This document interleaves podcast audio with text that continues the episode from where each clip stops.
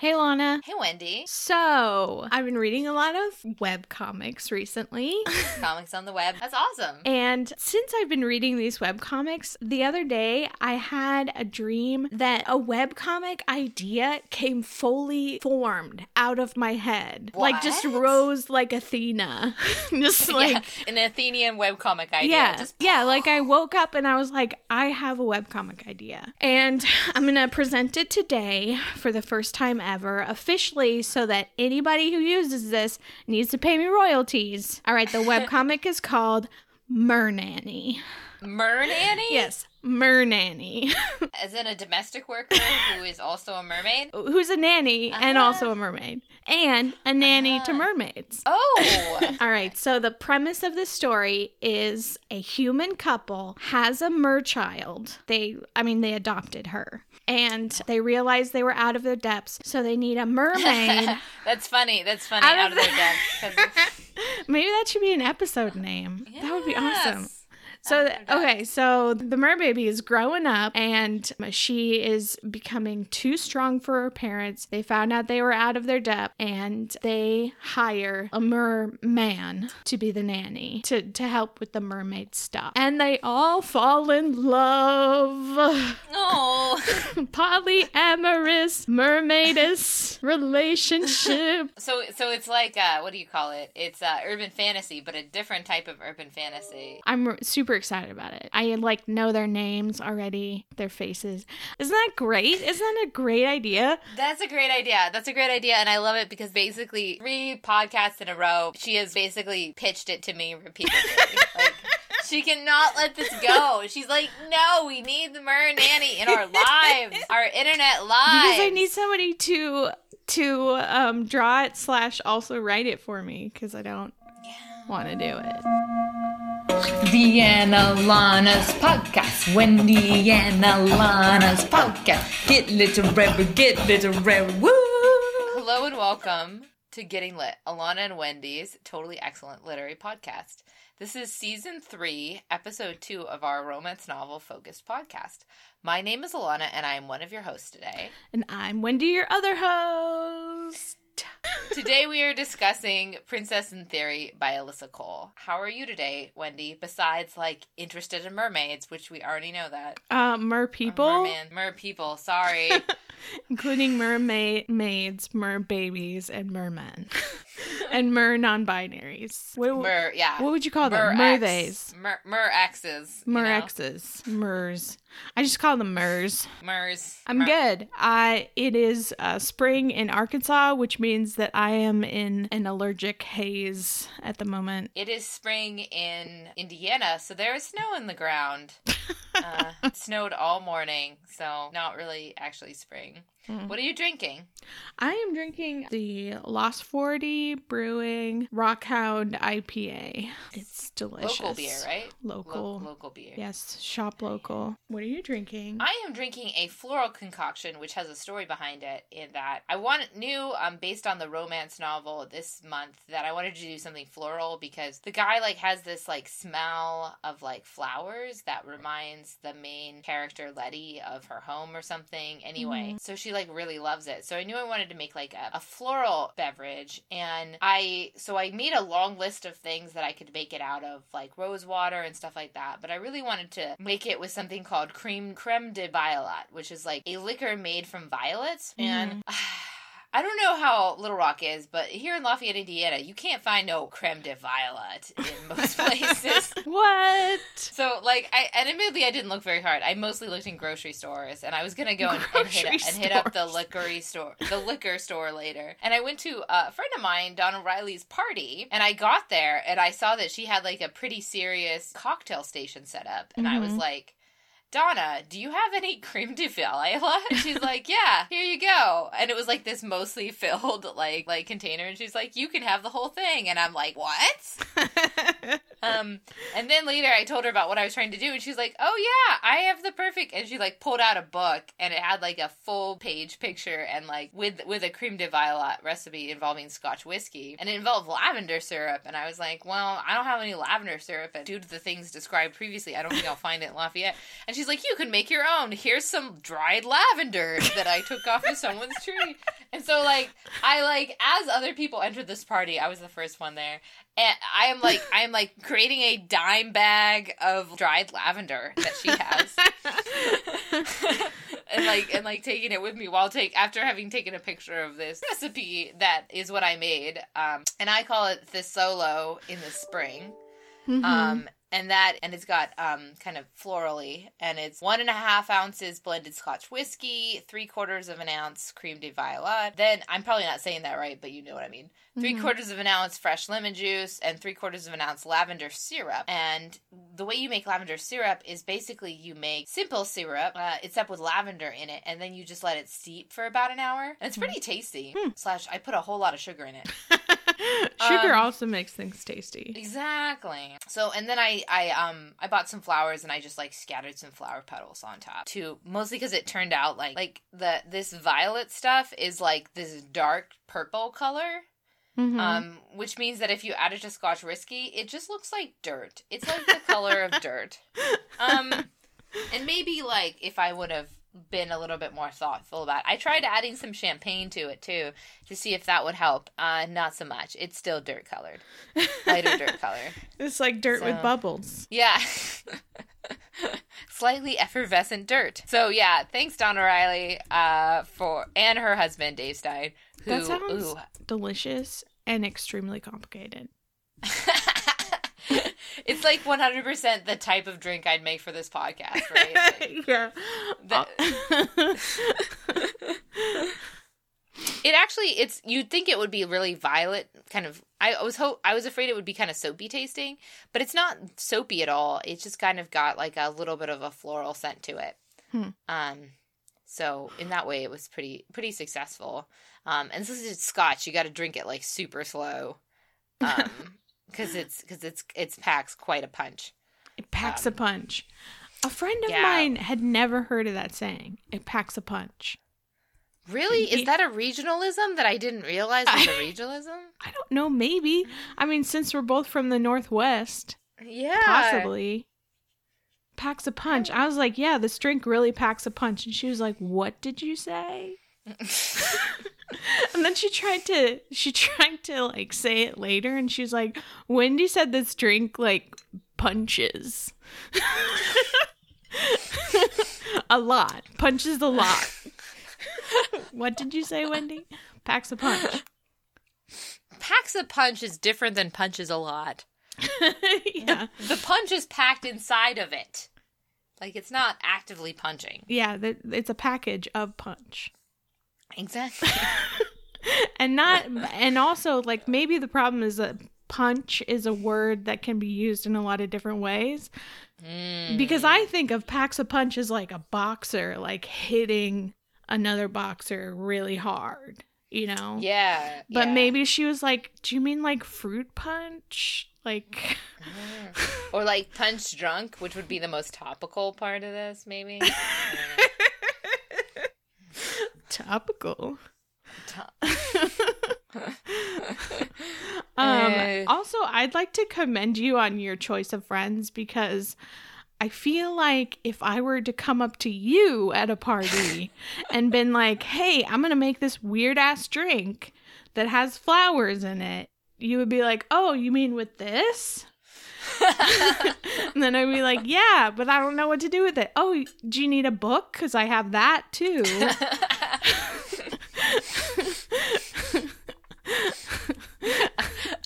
It seems a lot like you. Like, you just talk to you.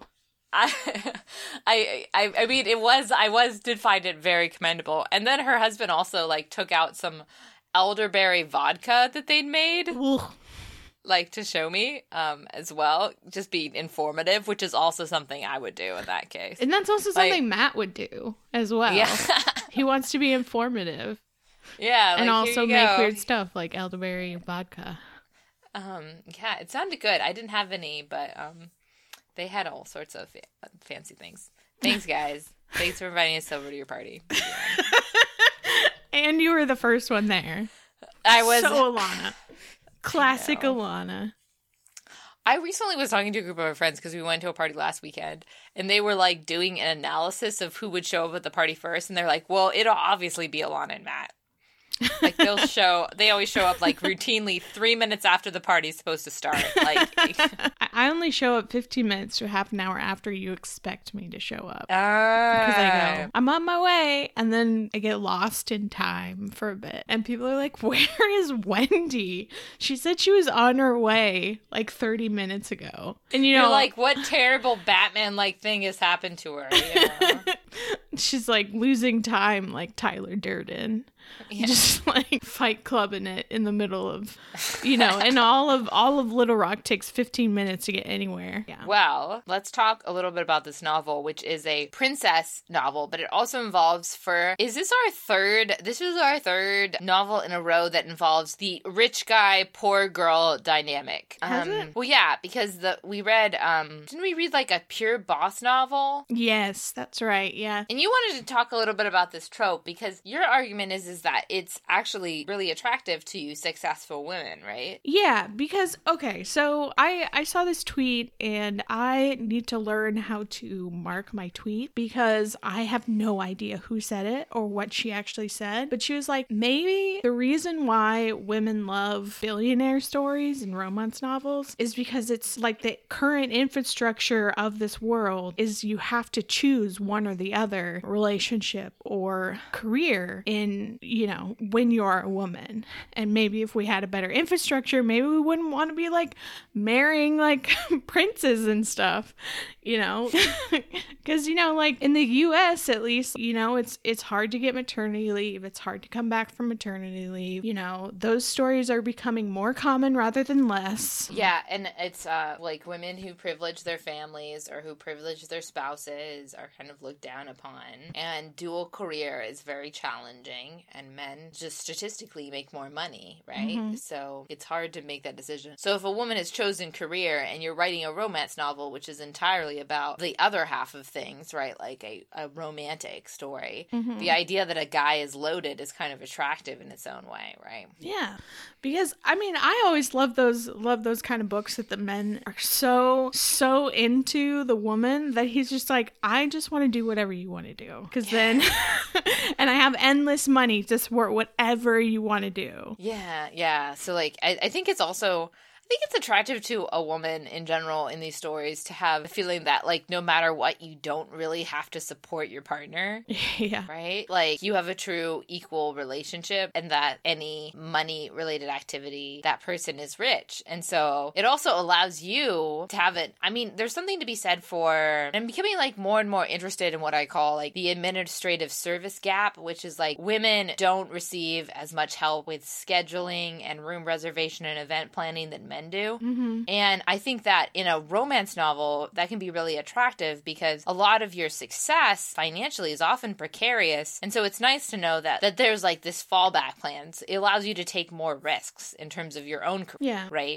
That your partner is ridiculously rich. Mm-hmm. But there is, I mean, the thing we're not talking about here is that oftentimes in billionaire novels, the person is in some way controlling, right? Yeah, I don't like those. That's why I like Regency. I mean, I feel like a lot of people look down upon this kind of trope because it seems so like regressive. It seems so, you know, anti-feminist to be attracted to someone who you can rely on financially and to enjoy that as a perk, you know. But really, like, who wouldn't want to like not strive financially, you know? And in this day and age, it's like you can't get away from striving financially unless you're like a trust fund baby or something. Yeah, and romance novels are to a certain point, like they exist in a non-reality where it's sort of like if you got everything you want romantically and otherwise, mm-hmm. like what would it look like to have everything that you wanted? Yeah. And so part of that is financial, right? is the fact that, like, you can have, like, a really fancy car and a really, really nice food and, like, really nice clothes, in addition to having, like, this fantastical boyfriend, mm-hmm. you know, who, like, gives you orgasms whenever you would like. Like, it's, like, everywhere. Like, at the drop of the hat. It's part of the kind of, like, talking about what it is that we want is kind of part of romance novels, mm-hmm. right? Like, they're a little bit of what does it look like to have everything you want in a book. Yeah. I mean, it says deeply cultural things, right? Mm-hmm. Yeah. I mean, who doesn't want, like, financial security? And also, like, the only good thing about women career field is that there's less of a pressure for women traditionally to, like, make the big bucks, you know? So women are more likely to, like, go after what they want, you know? But on the other hand, almost every female career out there, or, like, career that's oriented to female, is way less paid and valued than any typically male career. So of course we're not gonna, like, you know, even like we're being socialized to like these particular fields that you can't financially support yourself through these things, you know. Yeah. And also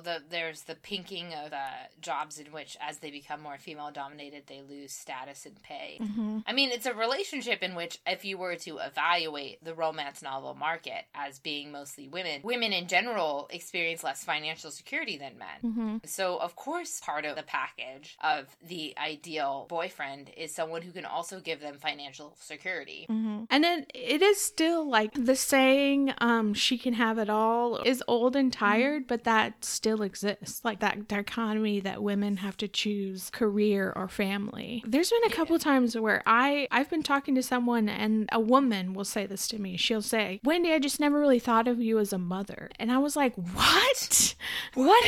Where the hell did that come from?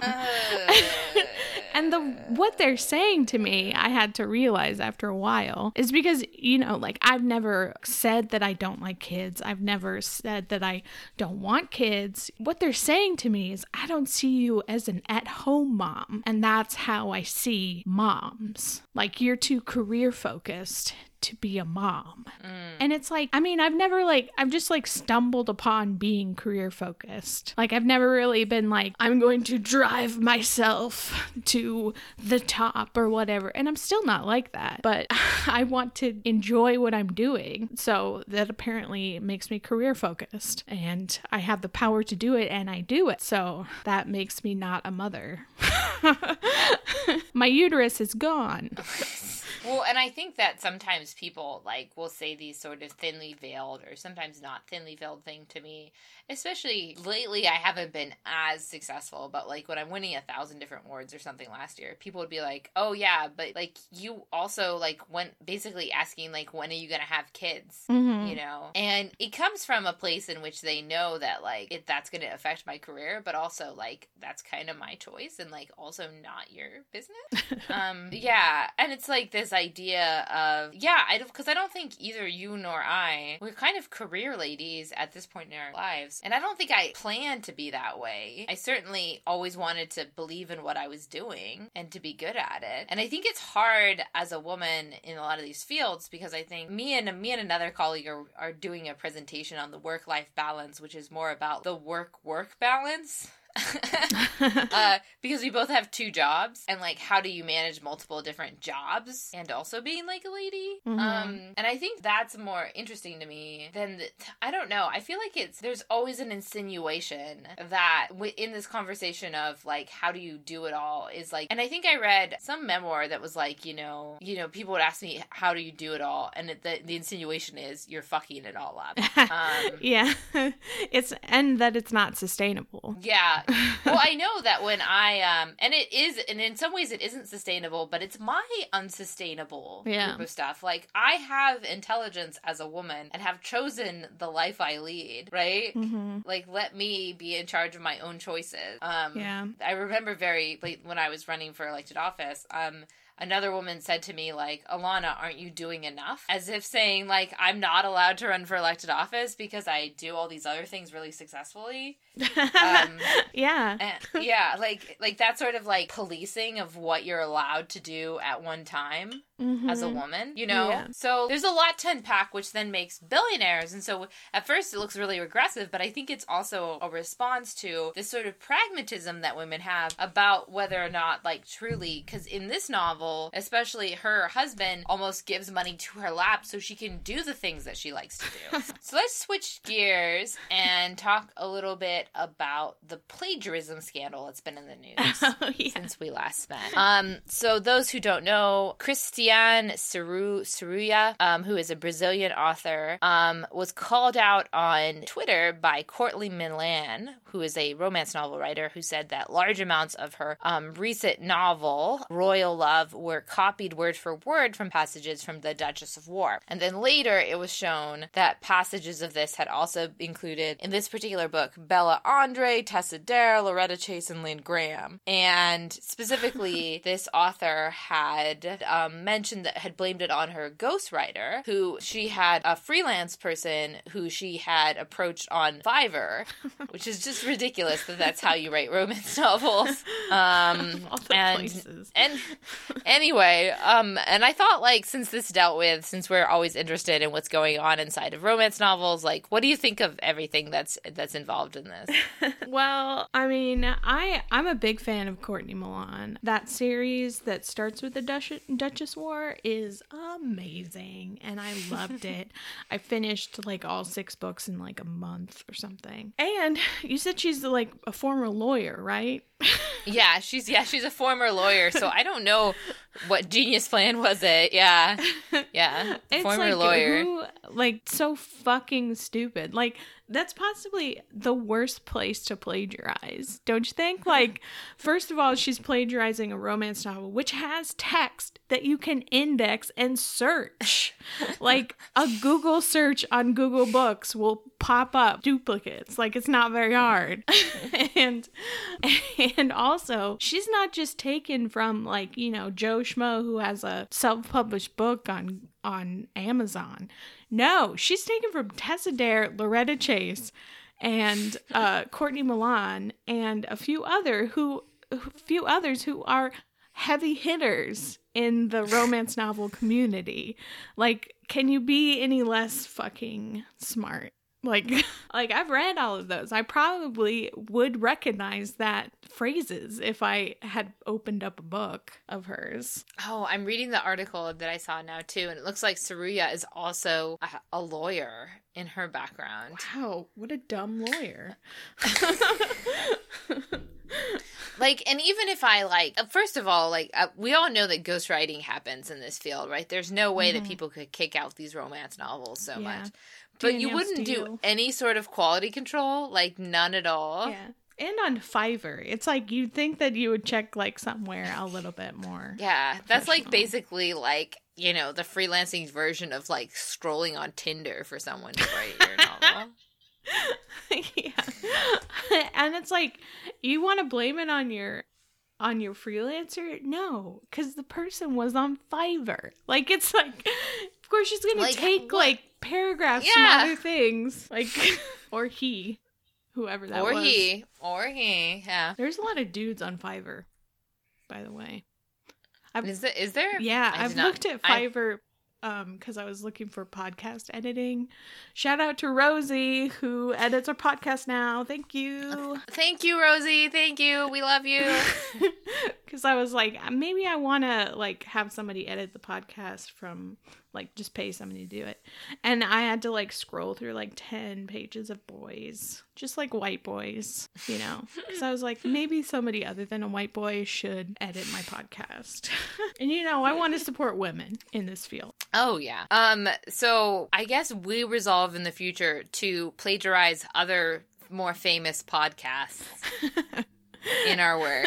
Like, we'll throw in some Pod Save America, maybe some NPR All Things Considered, you know, or Serial. Cereal. Yeah, we'll just throw in some cereal in the middle of our... Only the top. We're not going to steal from anybody else, like lower like ourselves. We're only steal from... It's like... And then also, we're going to be better at it because we don't have a freaking transcript. Like, it's harder to just search our words, you know? So even if we did plagiarize something, it would be harder for us to get caught than this bitch. Like, what a dumbass. I can't believe that. Yeah. I wonder how many ghostwriters there are out there. I mean, I also wonder about how many ghostwriters there are in this genre. Because last book club, we talked a little bit about cover art and stuff like that. But I do wonder about the job of ghostwriting romance novels. Yeah. Well, I mean, Danielle Steel is like pumping out a book a year still. And how old is she? She's been around for ages. I mean, it's probably like Charles Schultz, like the original author, is kind of dead already. And nobody told anybody that the author's already dead, so they just have like a group of people. If you want to pay ghostwriters, then that's fine. Yeah, just keep an eye on them, you know? Quality control. Hire another person to double check. Hire another person on Fiverr to make sure that the first person on Fiverr didn't plagiarize. Double Fiverr. Tenor. Double Fiverr. That's what I call it, a high fiver right there. High five. Exploding high five. We should probably talk about the book now. We should. Okay. I liked it. I mostly liked it. I thought it ended abruptly. I felt like I wasn't really 100% sold by the end of the book that it was entire. Like, I was like, really, we're just hitting most of the story here? Oh, yeah. You know? Yeah, she, in order to solve the problem... She goes into a coma, and then the problem's solved when she wakes up. I was like, that's got to be a trope within itself, right? Like, goes into a coma. I think I have actually seen that. But as someone who doesn't really want to go through all that, then I'm perfectly fine with it. So let's back up. So this book is the story of Letty, who is, she doesn't realize it, but she grew up in the foster system in New York City, and she's now an epidemiology grad student, and she gets all of these emails after she does in a DNA thing that about from this country of Thesolo, saying that she's a princess and to contact her repeatedly, and she ignores it because she thinks it's like a Nigerian prince thing, and then that the guy on it, who I can't remember the name of, Thabiso, comes to the U.S. and is meant to confront her about leaving the family or whatever, but ends up, you know, liking... This is so romance novel. Yeah. He likes how he doesn't treat him like a prince, and so he wants to prove to her, and so he pretends to be Jamal, a non-prince, and they sort of, like, develop a budding relationship and a little bit of, like, Netflix and chill. Meanwhile, and I find Portia is a very suspect story. Her best friend takes her to a ball for a king, like, and surprises her with the fact that she is a princess. And then she is hired by the kingdom to investigate a disease outbreak, Naledius, but also to pose as his fiancée. Let me tell you, when we got to that point in the book, like, okay, so first the whole pretending to be a poor person took up half of the first part of the book. I mean, half of the book. And then we got to the part where he was like, hey, guess what? I'm sorry. Also, there's this weird disease going on, and I am bribing you with a beautiful internship to pretend to be my fiance. And I was so excited. I was like, oh my God, secret fake relationship. Like, I didn't know that was part of the trope that was going to happen. And I love that too. I love fake fiance. It's the best. I also love the prince who just wants to be treated like a normal guy. I love it. Like, oh, I just want to be treated like everyone else. Oh. She sees me for me, not for my power or wealth, just for me. His name was Jamal. Also, he's kind of a funny character. He walks into this to this nice restaurant that she's working at, and she thinks that he's the waiter that was just hired, so she calls him Jamal and she hands him like a plate to go give. And I also love this, how was it? It's the school's restaurant. So all of these like physicists and mathematicians are like sitting at tables forgetting to eat and talking really loudly about their fields with each other. And one of the mathematicians or physicists or whatever asks for some kale to show what was it? Like the planes of gravity or something like that. So he had to go bring the kale to them. And it was also hilarious when he was like trying to figure out how to be a waiter, and he told like apparently he told someone to go get it themselves. And so he's like this sweet boy who is prince of a nation is learning things like, oh, people want to be thanked. And maybe servers are not there just simply to serve me, you know, like stuff like that. We need to talk as well about his attributes as a leader of his country. Okay. Because he is, so first of all, there's only one finance minister in this whole country, which makes me a little bit concerned for Thesolo's finances. Mm-hmm. Like, someone should be paying attention to it. And it's only after talking to his experience as a waiter and, like, thinking about other people for, like, a split second that he realizes that maybe mining under one of the major cities in his kingdom might actually disperse people and not help them as much as he thought. Like, I was like, you never thought about the effects of this ever?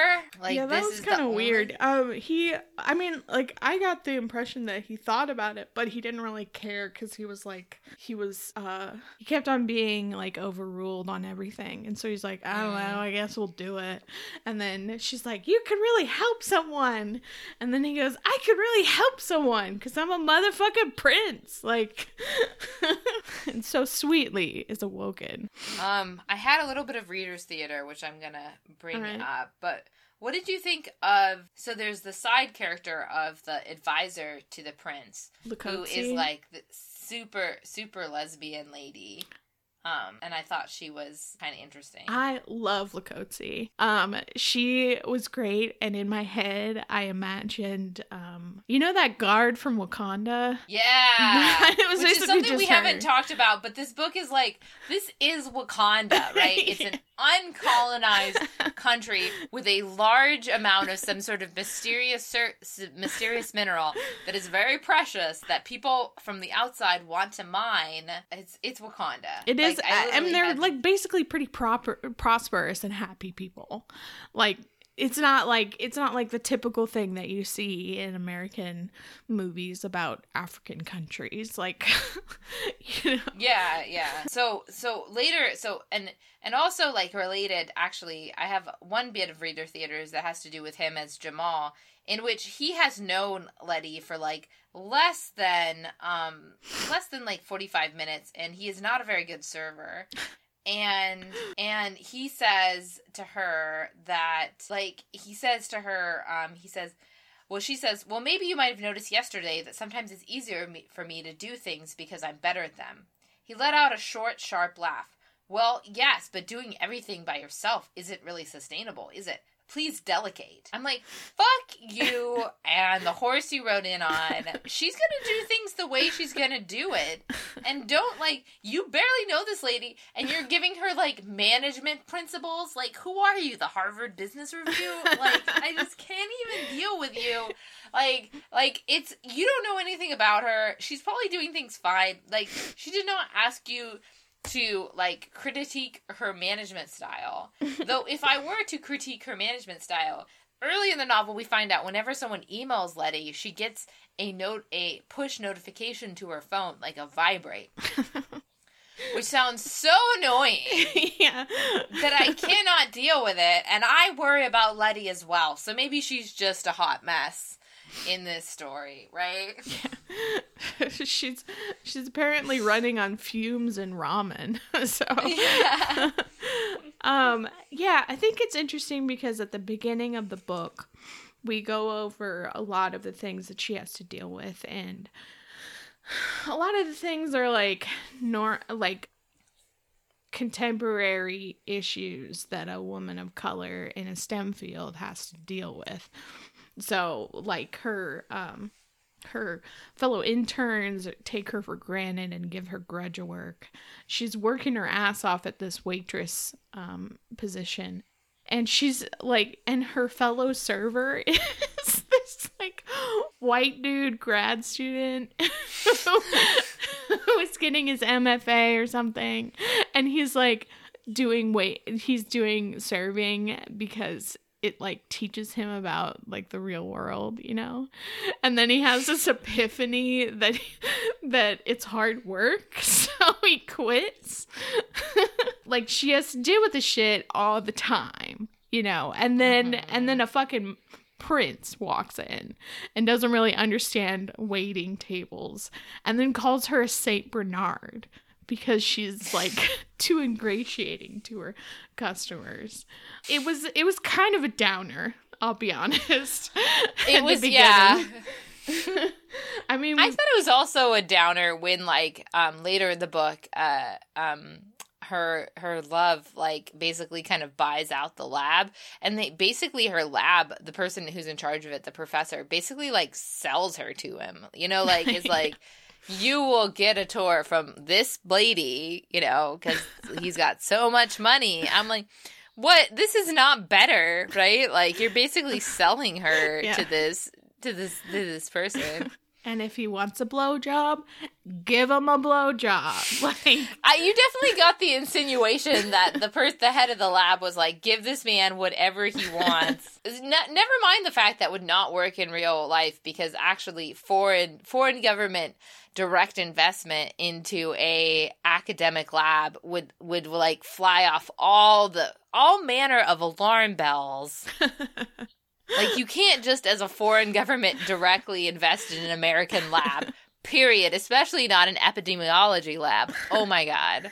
Yeah, I had a question about his financial things. Because, okay, so in the billionaire genre, the billionaires often throw around their money and buy whatever they want in order to further their process, which is fun. It's fun to, like, you know...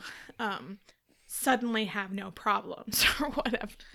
But yeah, I was it's like in Crazy Rich Asians when like she buy, like in the earlier part of the novel when her husband buys the whole hotel, mm-hmm. right? Like I love it. Like you're like, fuck that. We have lots of money. You didn't realize we did. Bam.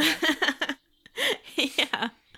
That's so great. It's fun. It's a fun thing to do in a romance novel. However, he has a social responsibility, a civic responsibility to his subjects. So every time he like throws around a bunch of money, I'm like, is that the people's money? Like, shouldn't this go back to your country? Not necessarily to some Puerto Rican woman who he wants to send on a cruise so that he can use her house to spy on Letty and infiltrate her social circle. Like, and let me talk about the infrastructure problems of Thesolo as well, right? Like they have these crazy cool sidewalks, but they don't have like basic road clearing maintenance during a snowstorm in a snowy area, right? Like they get stuck in a cave because of one snowstorm. And I'm like, there is no way in a mountain country that you do not have snow maintenance. Mm-hmm. If you don't have the ability to like get snow crews out, I worry about sending Puerto Rican women on vacations. Like you could spend that on having a better response to snow incidents in your mountain country. Like maybe like, buy a snowplow. I don't know. Yeah. Like especially when you know that the king, basically the prince, is going to be going through this area. Like, make sure that the roads are clear. Also, they rode a donkey together, which I'm pretty sure you're not supposed to do? Like, donkeys are not horses, man. Like, donkeys are not horses, man. I don't know what does that mean? Like, I mean, they're just, also when they wake up in the morning and the donkey is in between them after their sex night, I was like, what? They're buck naked in this cave, and somehow this motherfucking donkey is like, I'm gonna get right in between those people. There's like one sentence where they say that Letty woke up snuggling a donkey instead of her fiance. And just left it at that. And I was like, already like, this must be a huge ass donkey, because you just put like a full grown man and a woman on this donkey while it ran up a mountain. So there's like this huge donkey in between them. Also, cave sex. It was fun. I mean, also, okay, so you know, when I traveled to Greece and I was on some trails, I noticed that a lot of the caves have a lot of goat poop everywhere because animals like to take shelter, and there's a lot of fucking goats. So I was like, they are on top of goat poop right now. Like, her cute little cloak is just covered in goat poop. And then they just had covered.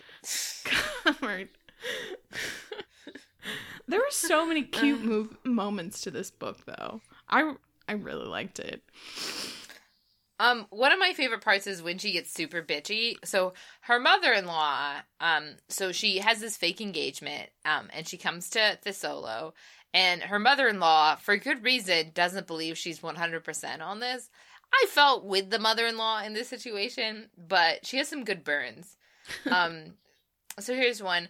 Thabisco had known his parents would be upset, but he thought they would finally being committed to marriage would smooth over any rough edges. That would be too darn simple, of course. And then so Letty says, "The view from this plane was beautiful," Letty said. "I was looking down at the mountains and waterfall and wondering why my parents would leave such a place." She returned the asserting look his mother had given her. "Thank you for clearing that up for me." Oh! Burr! So funny. Yeah, she's pretty great. Did you like Letty? I liked Letty.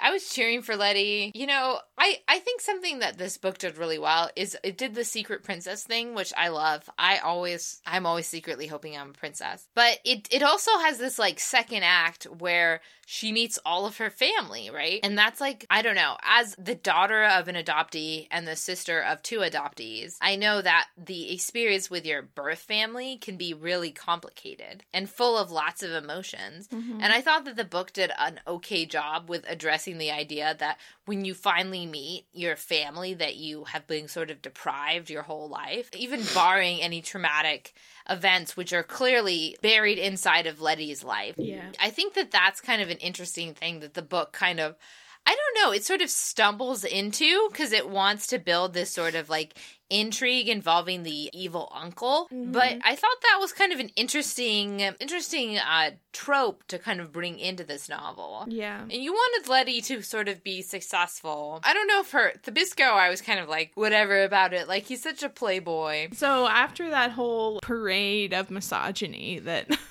developed at the beginning of the book, I had a hard time getting back into it. But I fell in love with Thabisco because she was talking about how hard it is to be a woman in STEM. And he was like, really?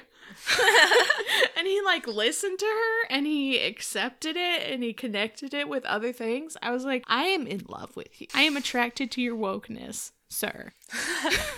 I am attracted to your wokeness. I mean, it's such a small thing. Like, I know that my expectations are so low that the fact that this guy simply listened to her strife about the fact that she was being gaslighted in STEM and taken as a servant, basically. But I was like, that's it. I'm ready for it. He also sounded really cute with his like beard. I was into him. And his clothes that were picked out by this very fashionable lesbian. Yeah, the best. Lakotsi was like, you say that like you don't ask me what shoes you to wear every day. I really liked Lakotsi as well. His assistant, which added like another level of the whole lying to someone trope is always kind of dicey. But to have Lakotsi comment on it while it's happening was a lot better. Because there's this... Yeah, and I think both Lakotsi and her friend, everyone thought it was a bad idea that he was lying to her, mm-hmm. right? Like, that makes it a little bit better, you know? Because he was like, I will pretend to be this person. And Lakotsi's like, that's not a good idea. She's like, I will do it. It will be awesome. She's like, no, like, let me tell you, I understand where you're coming from. I've seen the romance movies that you have seen. It seems like a good idea, but it's not. It's really not. Believe me, I'm a woman and I date women.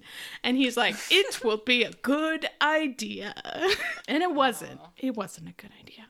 And specifically, we should mention that this book was also, I don't know if it's refreshing. It has an African character and an African American character, and there is a bit of description of race, but not as much as like I read the Wedding Date. Didn't we read the Wedding Date mm-hmm. with my mom?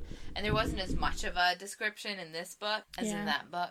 I really felt like it was it was very Wakanda like, which was like yes. But I also appreciated like the discussion about women in STEM and specifically Black women in STEM that happens inside the book. Yeah, it was great. Also, I was thinking here, wondering how in the world Letty is going to describe this on her resume. Like, internship, summer, 2019, helped solve, disease outbreak in Thesolo, found out it was my uncle. Next bullet point.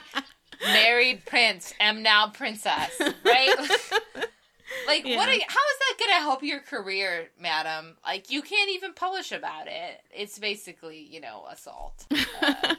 Like, this is not as good of an internship as people have been led to believe. Am I right? Yeah. And she was, out for most of it. Yeah, she was in a coma for a lot of it. Like... She will have no, she hasn't had time to do a single conference poster about this experience. See, the real problem is that you're a business librarian, so you know how to research, so all of this rings false. Yeah. The fact that I'm a librarian and also an academic, and so the idea that you'd read a bunch of case studies and that would help you understand it. There's no modeling at all. There's barely any data analysis going on. I have trouble taking them seriously as epidemiologists. As an English major, I loved it. I loved the little jibes about, she would make jokes about cells and the membrane and she thought in terms of germs and bacteria and that kind of stuff. Did you notice that she sang the Happy Birthday song while she was washing her hands? No! I was like, she's doing that so that she can make sure that she gets all the germs. She's humming that, he was, sitting in the living room waiting for her to get out of the bathroom, and he hears her hum the Happy Birthday song, which means that she totally sings a Happy Birthday song every time she washes her hands. Loved it. There was also a Star Trek reference in the middle of it. Yeah. There's also a part where Portia... She's like, I'm investigating him right now. And Portia's like, yes, investigate him like you're peer reviewing that ass. I loved it. I loved also that she, Portia is one of those, has a million majors that she's tried out. And so she comes up with this thing. She's talking science with Letty. And then Fabiso turns to her and he's like, aren't you an art major? And then she goes, I contain multitudes. I was like, yes, I want to say that. It was funny. It was funny. I will say that it took me a long time to get through this book. I don't know if it's because it was longer than our normal books, or maybe just that there's a lot more going on, but, like, it took me much longer to get through this book than other books. I think I kind of knew where it was going to end up. It was pretty clear moving into it that, like, the uncle was the problem. I'm like, he's poisoning everyone. I can tell. Yeah, I thought it was strange that they took the leap that it was a disease in the first place. Yeah, I mean, when you live in a country where a disease outbreak could happen because the prince is unmarried, I worry about you guys. I worry. I just love, there's a lot of tenderness in this book, and I love that he was missing her when he was young. You know, like, he was always told that there was this girl that was supposed to be his betrothed, and she ran away, and so he always thought that she would come back, you know. And I like the little, like, fertility ceremony that they did together. That was so sweet. And the part where they were, like, in the subway, really enjoying the performers on the train. Mm-hmm. It was cute. I'm definitely going to read Alyssa Cole again. She's on my list now. I liked her. I liked that she took on women in STEM. I like that. I enjoy a princess in disguise situation, or a prince in disguise situation. I was interested in it. But I also, I don't know. It kind of lacked that spark that made me, like... I think, like, in terms of books we've read, I enjoyed Stud in the Stacks more than this. That's so strange to me. Especially since, like, this is more your wheelhouse than Stud in the Stacks. Well, I guess I mean, the other one, I was laughing more at the corny jokes. That's true. There are a lot of corny jokes in Stud in the Stacks. I liked how, like, when she thought in, like, terms of diseases and that kind of stuff, it didn't seem like it was a joke. Like, Stud in the Stacks is like, knocks, knocks, knocking on your door. And you could totally tell that was, like, insert joke here, you know. But, like, someone who is in the field of epidemiology just thinks in that way, you know? And I could totally see that. Yeah, it was a bit more serious than we usually read. It was a bit more meaty, definitely. I was like, this is an exceptionally good book to read for podcast, considering we read Scrooge McFuck last time. That's the problem, is that you're used to novellas. We've also haven't done like a full book in a while, but I love how I consider this a good book, like a good romance novel, and Scrooge McFuck not a good book. It's funny how we always pick the worst books when we have guests, but yeah.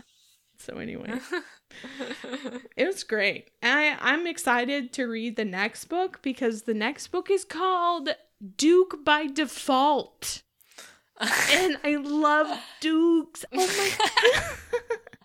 Portia has a silver fox. He's a Scottish, like, her Scottish boss, and he is, like, surly, and I want to read it. So, anything else you want to cover involving this? I loved it. I thought it was a great book. I was pretty good with it. You gave it a 3 out of 5, which is high for romance novels usually. Yeah, 3 out of 5 is I liked it. It wasn't like, oh my god, good. I gave it 5. Also, the sex scenes were hot. The sex scenes were hot. This is the main reason why I like this over the, what was the other one called? The proposal one? The Wedding Date? The Wedding Date, yeah. Oh. The Wedding Date I did not like because the guy was a fuck boy and the sex scenes were cut out. And this one I did like.